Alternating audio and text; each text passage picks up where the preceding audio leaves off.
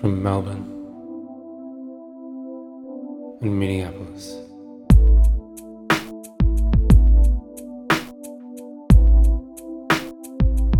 This is for Christ's sake.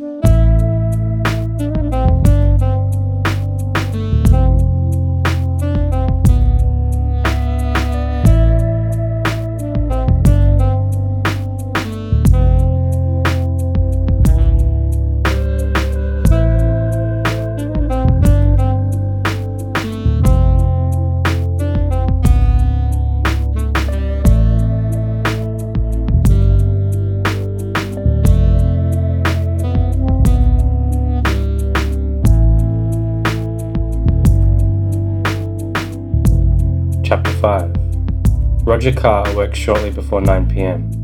He had slept soundly for several hours after spending time buying more clothes and picking up a rental car. Carr rarely slept in the afternoon, and he knew that this exception was his way of reacting to his experience that morning. It still disturbed him, and he decided he ought to plunge himself into activity and forget all about it. Specifically, he decided he needed a girl. Hello, and welcome to the show. This is, of course, for Christ's sake, and we are at chapter 5 of our uh, second excursion into the works of Michael Crichton.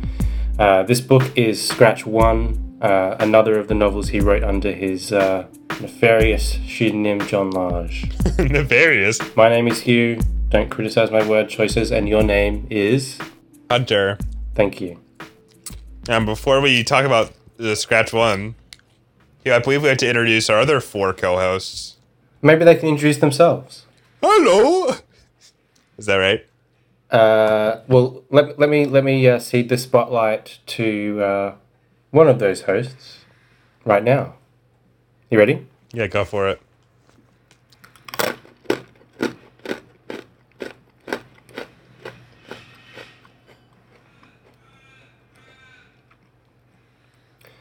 I will uh, I will translate on behalf of my co-host who is uh, unable to speak our language. Hello, I am a hard pretzel that has been selected for this podcast for thematic reasons. Now I'll introduce my other co-host, my blood red port. Uh, what about your guys? Well, bro, I'm happy you asked. I got a blood orange soda screwdriver, and I got a bag of salt and vinegar potato chips. All right, where was we last time in this book? There's an evil French Algerian organization wants to prevent Israel from getting some arms, and a guy got sent to uh, France to take care of it, but his plane got delayed or something, or he got caught off. And He got called off. and a there's day. another guy. Um, his name is Roger Carr. Who seems to be the main character of the book, who has uh, gotten flown in, or he's looking to buy a villa for his law firm. firm no, for the governor his law firm represents. Uh, and his plane got blown up, but he was getting off of it. Uh, and then he went to a hotel. Um, anything else? I mean, credit to our listeners if they stuck through that recap. But uh, nonetheless, let's let's plow on. Oh, okay, okay, asshole. um, also, uh, So, there's okay. a guy named Gorman. yeah, whatever. So the last, the yeah, last- whatever. So the important piece of action that preceded this chapter was as follows: Roger Carr landed in Nice. Uh, The plane exploded after he had deplaned, and then he was essentially mistaken for Morgan by a number of these parties that are involved in this arms deal in some fashion. Right? That's it. That's enough. yeah, I think so. And uh, we rejoin our hero, Roger Carr, as he has just made the decision to plunge himself into activity. Wants to, uh, you know, get some some puss, right? I mean, I wouldn't put it that crudely, but, but yes. How would you How would you put it, Gil? You you prude. He's looking to uh, wet his whistle. That's that sounds cruder than what I said. He's looking to get a venereal disease, if I understand correctly. Yeah. All right. So, um, Bang goes the gun. A man falls. Scratch one.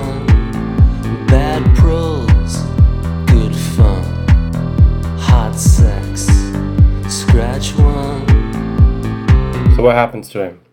well, you he's about to uh, go out to a nightclub or something when he gets a mysterious phone call.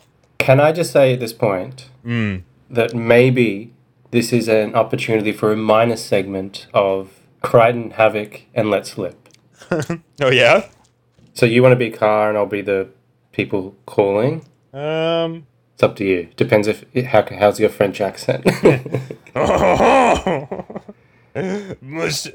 Mr. Carr. Perfect. Okay, what's your what's your car like? What's your car like? My car's fucking amazing. Well, let's hear it. My my American is just getting better all the time. Okay, let's hear it then.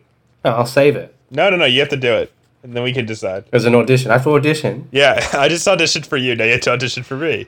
Where's he from in America? I, I can I be don't quite know. specific.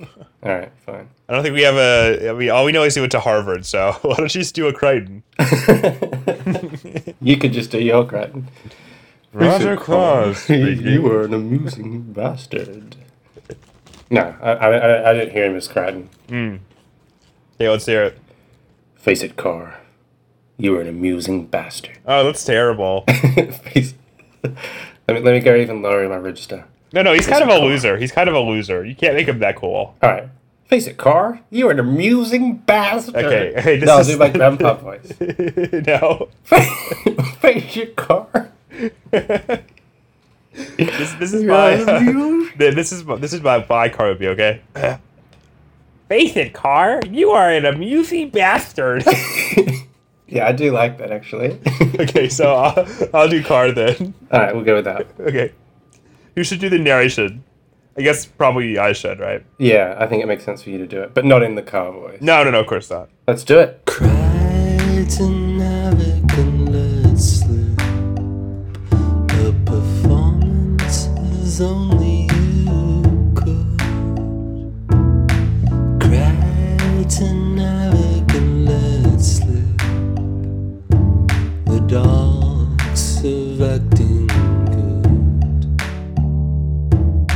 He shaved slowly, examining himself in the mirror. He didn't look bad, just a scrape on his cheekbone where he'd fallen on the runway. Christ, it was just his luck, getting a booby-trapped plane. The world is full of maniacs, he thought cheerfully. His face covered in lather, he tried to grin. Face it, Carr, you are an amusing bastard. The phone rang, and he went out to the bedroom to answer it. Roger Carr speaking. Mr. Carr? The voice had a heavy French accent, and there was a peculiar background noise, a whirring mechanical sound. Yes? I would like to meet with you. Yes? Carr's voice was tentative. I believe I can be of great use to you. In what way? I can help you in your business. Carr frowned. What would you know about my business? you okay? there, there, my next line is a laugh, so it kind of worked. uh, there was a tense laugh from the voice at the other end. well, obviously, it wasn't that tense, but anyway, I'll try it. I know all about your business, I'm afraid. I see. You have a villa to sell? Exactement. Shall we meet? All right. What harm could there be? Who is this that I'm talking to? Still another laugh. Everything seemed hilarious to this man. Carr didn't understand. your room tomorrow at noon, okay? Of course. The phone went dead in his hand. Carr looked at it, feeling silly. He replaced it in the cradle, and it, immediately began ringing once more. Hello? I don't know what ac- what accent is this guy supposed to be. American. This is Gorman, right? Yeah, it's Gorman. Is he American? Yeah. Okay. Go again. Sorry. Hello? Christ almighty, why didn't you register as Morgan? This is a new voice, which sounded greatly annoyed. Well, quite honestly, it never occurred to me. Who was this idiot anyway? I see. Little games, diversions. No wonder I'm paying half my salary to a psychiatrist. I have to worry about people like you all the time. Now, why haven't you called? I suppose you have a good answer for that, too. The voice sounded gloomy now. Sorry about that, Carr said, smiling. I just haven't had a chance. You haven't had a chance? Sure, why not? You haven't had a chance. I understand that. I also understand that you've been recognized. If I were you, I'd get over here right away. But I'm going out to dinner. Didn't you hear me? I said you've been recognized. So what? The voice at the other end swore lavishly. Cunt. What? Sorry. Uh, I'll just I'll just proceed and not swear lavishly. What do you think this is, Morgan? A vacation? You must be out of your mind. So what? Idiot! Get over here right away. Growing bored with the game, Roger said, Cheery, bye, and hung up. Then he left the room. On his way out, he would check with the concierge and make sure he wasn't getting someone else's calls. That sort of thing happens so easily in these big hotels. And that's that's all Crichton wrote. I must say, you my my disenchantment with this book, uh, I think, can be found in this uh, segment here. Yes, um, but I, I will say that if there is any redemption to be had in not the book itself, uh, which will shortly prove to be irredeemable, but in the series of this podcast that focuses on this book, if there's any redemption to be had for that, for our output, it is in your impression of Roger Carr's voice. All right. Uh, so should we talk about the part of that parts of this uh, that I found to be annoying? Oh, this was the only bit I enjoyed of this chapter, I will say. I I fucking hate it when people call talk to someone. Okay, you ready? Yeah. And they say something that the other person would be like, "What are you talking about? I'm not whoever this is." But instead they just like go along with it. You know? Hmm. Like why on earth? Why on earth would Carr say when the guy asked him, "Why didn't you register as Morgan?" Why wouldn't he say, "What do you mean by that?" Instead he goes, instead he goes, "Well, it never occurred to me. What is what? What is this?" No, no, I, I, I think I can justify what Crichton is doing here. I know it's obviously a contrivance because I mean the book the book would end if he was like, "What are you talking about? I'm not the not." He's I know, So he has to have- but I think it's annoying find- anyway. Obviously, Crichton has to come up with some technique, some contrivance to maintain the ruse that will uh, power this story, which is that people think he's Morgan and he's not. And he's tried to do it by setting up his character as a bit of a, a bit of a cheeky lad, right? So we've we've already had the foreshadowing of this this scene uh, that you quoted at the start of our uh, Crichton Havoc and Let Slip segment, which is Carr saying to himself in the mirror, "You're an amusing bastard, right?" He's a bit of a jokester, a bit of a prankster, no, but he's not. He's not pranking anyone here. and and no, no, no let's let's get into his psychology here. no, I He's don't, just- I don't want to talk about this. he's just gone through a life and death situation. You know, he's developed a morbid sense of humor. The plane he was on literally exploded moments after he exited. He's already had an interrogation with the police. He's finally gone to his hotel room. He's had a nap in the afternoon. He's woken up. He's having a sh- he's having a shave, and he's sort of grimly reflecting on what's happened. But through it all, he's managed to retain his sense of humor. The, the same cheekiness, perhaps. Yeah, he's not- he's not having uh, the, a fucking- The governor recognized in him when recalling his own youth, he's not having and a fucking laugh. the very reason. It's the very reason he's in Nice in the first place, right? He's he's he's a bit he's a bit of a he's a bit of a you know I disagree with this. he's an original prankster. No, he's not pranking the guy on the other end of the phone. So when he receives, he's not pranking them, but like when he receives this phone call out of the blue, um, it's clear that someone has the, has got their wires crossed, right? Ugh. But what does he care? He just escaped a life and death situation. He's got no time for niceties. Why not just have a little fun? But he's not. He's no. But he is being nice. He's not just saying the guy, telling the guy to fuck off. He's being like, okay, I guess I'll engage with this character. That's not being nice. Yeah, it he's is. like he's deliberately prolonging the guy's mistake. Eh, I don't think so. I don't think so. He's not being nice. If he was being nice, he'd say, "I'm sorry, you've clearly got the wrong number." I, I disagree. I, I don't read it as him being like, oh, I'm gonna make this guy, uh, make him look like a fool by making this mistake go on as long as possible. No, no, no. I don't. Again, I don't think it's like I'll make him look like a fool. But it's not. It's not doing anything out of charity or nicety, right? No, but not not nicety, but as like uh, going on with the social norms of the conversation. No, I think he's amusing himself. No, I, I don't think so. I don't think scene. so. He's amusing himself, and he's amusing me, the reader. Well, he's doing neither, so sorry. So I, I actually bought that. I was fine with it for a certain type of character. Like I could imagine doing that myself. yeah, because you're an annoying person. Yeah, so the, they people like me and him exist. I mean, I don't want to identify myself too strongly No, with no. uh, Roger No, Carr. I, I just I disagree with this because because you you clearly have a self awareness about wasting other people's time. Yeah, I think he has a self awareness in this scene. I don't think clearly. so. I don't think so. I don't think so. Why would he? Why would he pretend to go along with the conversation if he wasn't self aware? Because he's a moron. He's not a moron. He is. He's many things. He's not a moron yet. He's definitely a moron. He's not a moron. He is. I would fucking defend Mr. Carr. no, he's a piece of shit and he's a moron. Just like you. he's just being. He's just kind of being a dick, right? That's what he's doing. No way. For one thing, the guy on the other end of the phone has snapped at him. Okay, okay, okay. Obviously, they've got the wrong person. He's retaliating.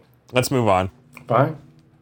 All right. Um, so what's the next section here? The one that has seemed to have turned you off. I mean, this chapter is turn-offs aplenty. So after that delightful, uh, mildly farcical exchange, That, which that we garbage.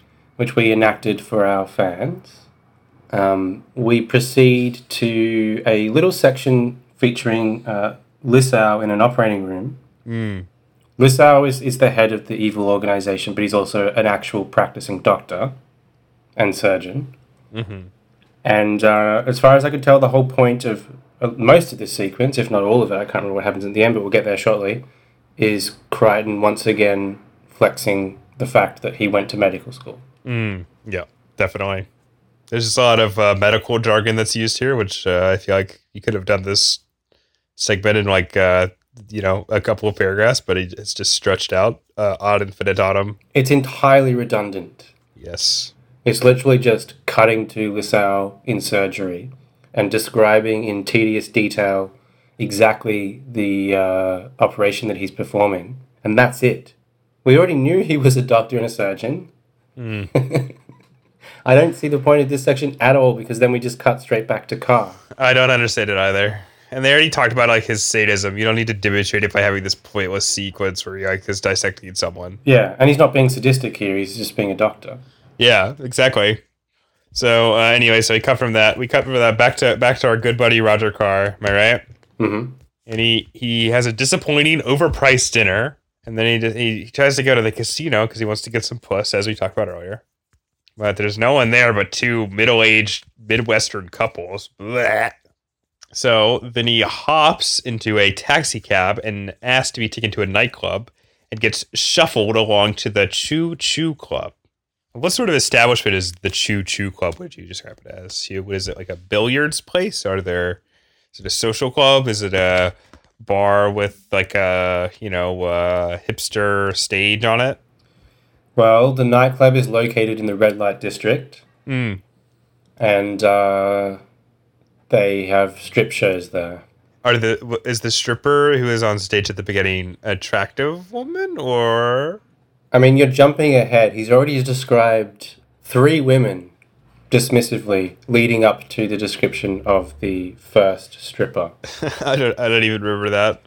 So Well, you mentioned the fact that uh, he saw uh, a couple of Midwestern couples mm. in a, in a gambling parlor. Mm. He described the women uh, as wearing frumpy black dresses, which were cut too low for their sagging bosoms. Mm. That's uh, the honor they're afforded. And then uh, before Roger Carr enters the Choo Choo Club proper, he has to check his clothes with the hat check girl, who is described as a sour faced bitch with deep circles under her eyes. That's true. So we just want to set the table for what's to come. What's next? Actually, even before he describes the stripper, there is um, something new that is introduced. Uh, another feather in Michael Crichton's cap that uh, was previously not on display. I mean, kind of implicitly on display, I guess, in Odds On. But here it is explicitly on display, and that is what? Homophobia. So Carr sits down.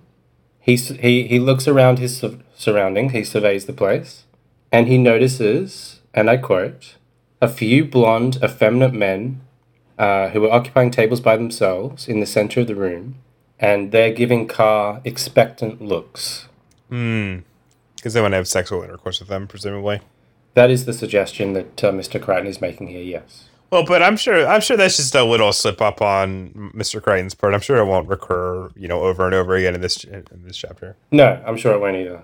I think we can we can forgive that, right? Yeah, I mean, it was the '60s. On behalf of the gays. people, yeah, yeah, people, you know, were there's a less enlightened age, right? Yeah, we'll grant him that amnesty. So what happens with the stripper? Well, Hugh, uh, she's not a very good stripper, unfortunately. Ah, that's a shame. So we don't really understand why, or we only have a premonition of this fact uh, in the text right now. Mm-hmm. Before we get that, there's some important spy business to take care of. Am I right?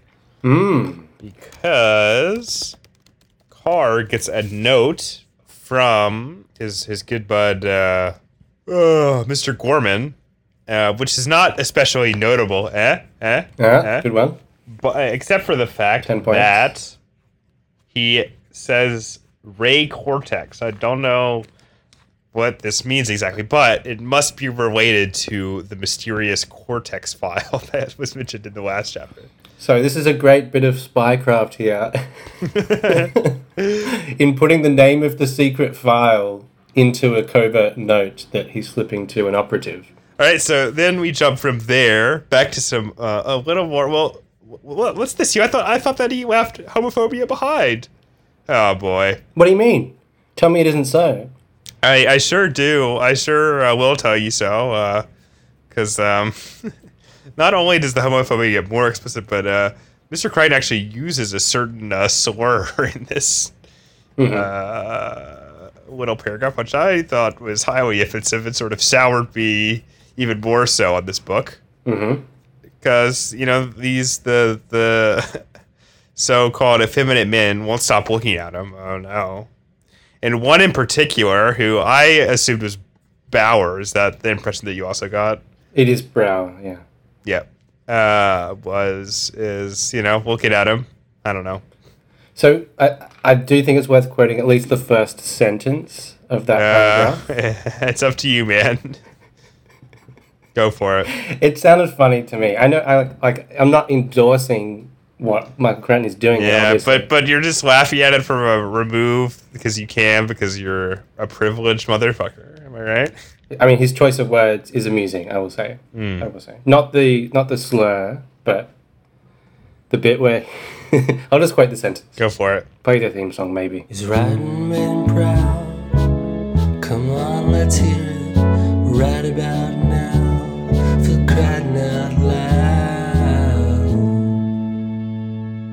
At least six gay little blonde lads were peering intently in his direction.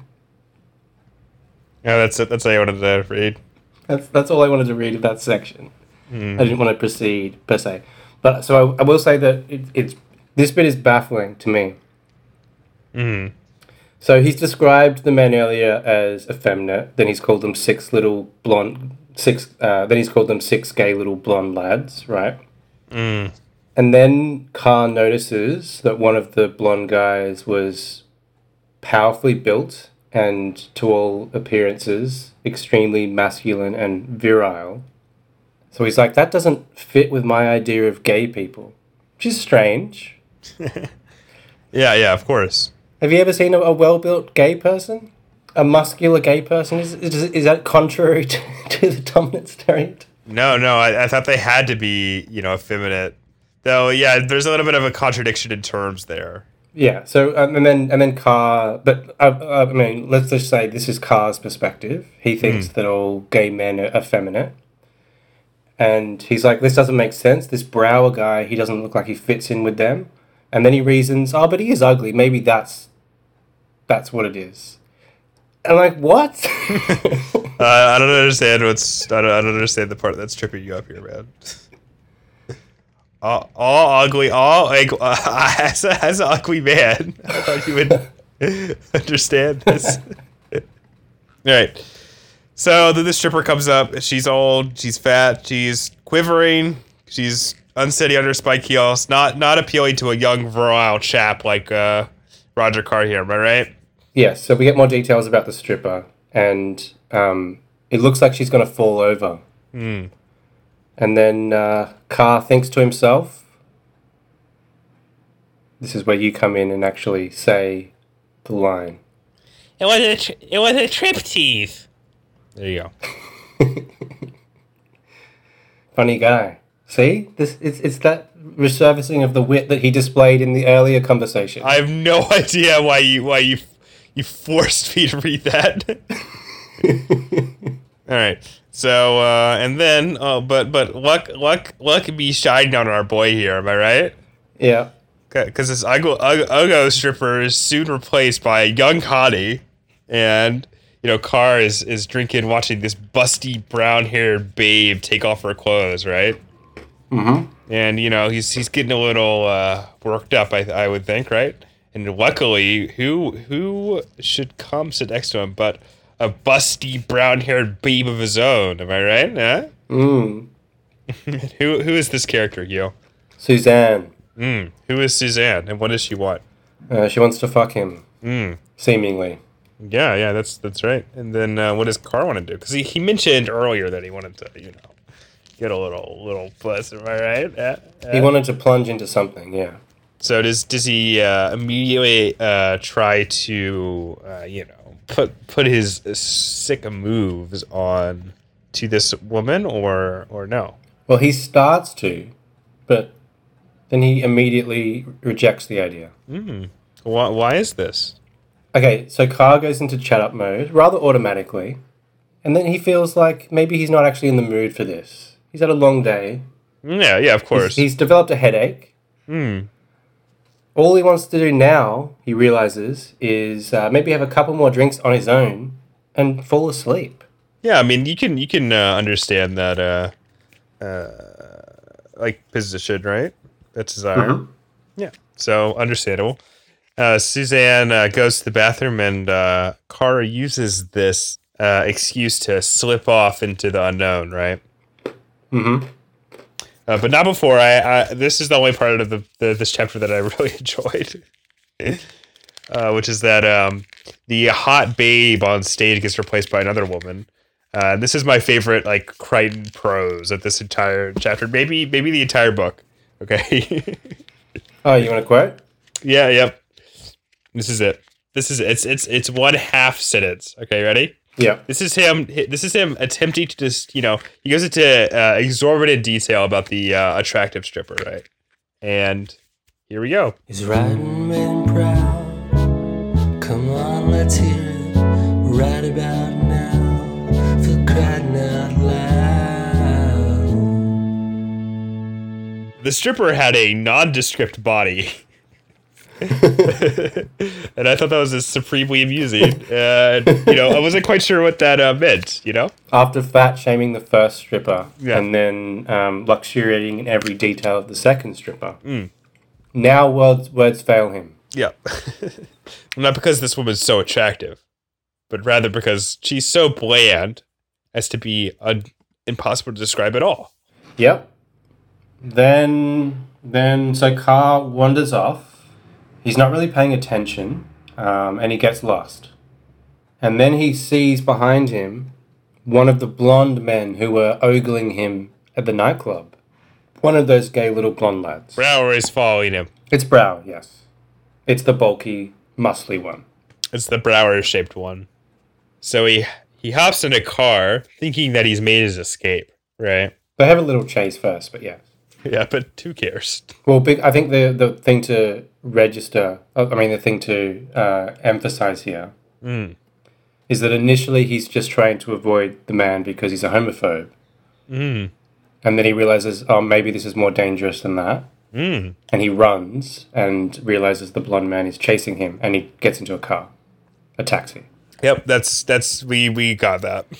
We didn't get the nuance of it, and Michael Crichton is a writer who is all about the nuance, right? There's no nuance. So he gets in the cab and he thinks he's gotten away from all the spy stuff. You know, one one Yeah. fucking break of this, right? So he hops to the car and is, is the cab just a normal dude or what? What's up? Uh, yeah, it's just a normal dude, and he drives him to his hotel. Oh no no no! No, no. What?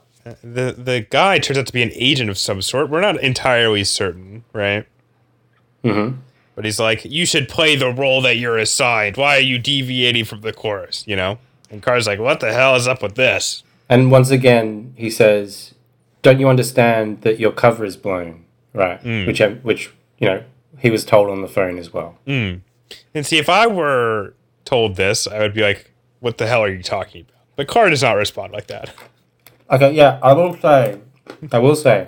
That it lends credence to my reading this later section. No, no, no, no, no. no. I think my reading of the second telephone call at the start of this novel is valid, and I can you know rationalize that. But I would say at this at this point, Crichton does not come up with a way of sustaining that contrivance because there'd be no reason for Khan not to explain himself at this point. So he gets out of the car, goes into the into the into the hotel. And he's like, I'm going to drown my sorrows in a little bit of alcohol, right? Mm-hmm. And then he does. He, he gets three more drinks or four more drinks, downs them one after another. Mm-hmm. And then where does he find himself, you? Uh, he goes back to his hotel room. Oh yeah, but he's and he just goes to bed, right? Yeah, he just goes to bed, goes to sleep, wakes up next day. Yep. And then that's that's the end of the book. Yeah. Oh, I Okay. wish. No, what? There's a naked lady in the bed. It's Suzanne from before. How could she possibly know where his hotel room was? He thought he ditched her. I don't know. What the fuck? And Hugh, he really doesn't. He really doesn't want to fuck her, right? No. Actually, I forgot. She originally wasn't naked. She's just on the bed. And then Yeah. she takes her clothes off. Doesn't matter. She's trying to seduce him into bed. yep. And she keeps He on just wants to take him. an aspirin. He just wants to take pop an aspirin, go to sleep, right? hmm And uh, so he goes into the bathroom, fills up a glass of water. Well, actually, he's about to fill up a glass of water. He turns the tap on. Mm. And then she lunges at him. And uh, they tumble into the bath together. Mm. He eventually wrestles his, himself free. The tap is still running, mind you. Water is being wasted. Then she uh, pushes him over into the bedroom. Yep. Um, he's trying to wrestle free and get back to the bathroom to take his aspirin. And it is at this point that she pulls a gun on him. Mm. And uh, we get a, a, a wonderful little uh, double entendre, if you will, or just a single entendre, which I'll read right now. Ready? Yes, please. He stares stupidly, wondering where it must have come from. After all, she wasn't wearing anything. Christ, he thought, I must be drunk. That it work? Bien sûr. He nodded. It figured. She didn't look like a girl who would fool with a rod that didn't work. Now, uh, obviously, obviously, I get the penis, the erection joke here, but I, I can't really. Uh, I have to say that a rod in this uh, circumstance doesn't really fit the uh, gun. I don't think that's not a word I would ever use to describe a gun. Would you? No, but maybe it's uh, dated lingo. I don't know. I don't, I don't think so. This struck me as uh, extremely strange. But hilarious Yep. and witty. So um, the water's in the sink. He's like, ah, she's pulled a gun on me. Goes into the bathroom again. He takes his his pill, despite the fact that she's got a gun on him. I guess but it doesn't matter. And then uh, so she he does that. Then he when he emerges, she is vanished, but left behind her uh, various clothing. Yeah. And then after that, he puts his head on the pillow and drifts off into a hopefully dreamless sleep. And that's the that's the end of our Roger Carr for this this chapter. Yep, that's the end of the chapter. All right. Uh, now I'm gonna hit the pause button and export this so we can quickly talk about the next chapter.